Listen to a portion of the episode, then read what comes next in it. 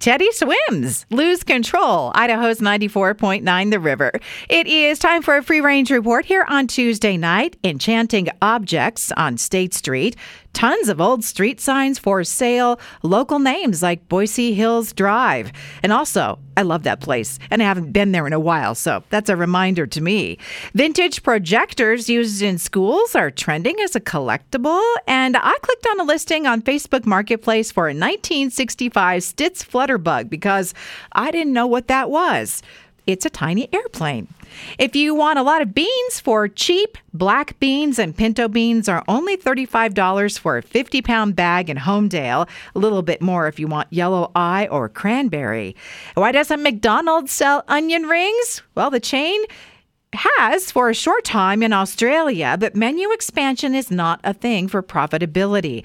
And if there were onion rings, fewer people might order fries. And I learned that French fries are a top profit item for the chain.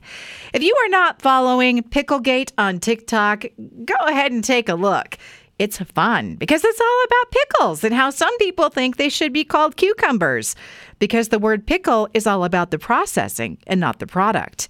The one Girl Scout cookie that I really wanted to try last year but couldn't get, the raspberry one, well, we just found out this season it won't be available at all. It sold out so fast and then got scooped up by resellers and eBay and all that stuff. You can watch Maple the beaver eat Ritz crackers and celery. Well, really, I clicked and I watched. but only this warning if you do see it. Uh, the cuteness may not counterbalance the sound of chewing. So if that disturbs you, you won't want to do it.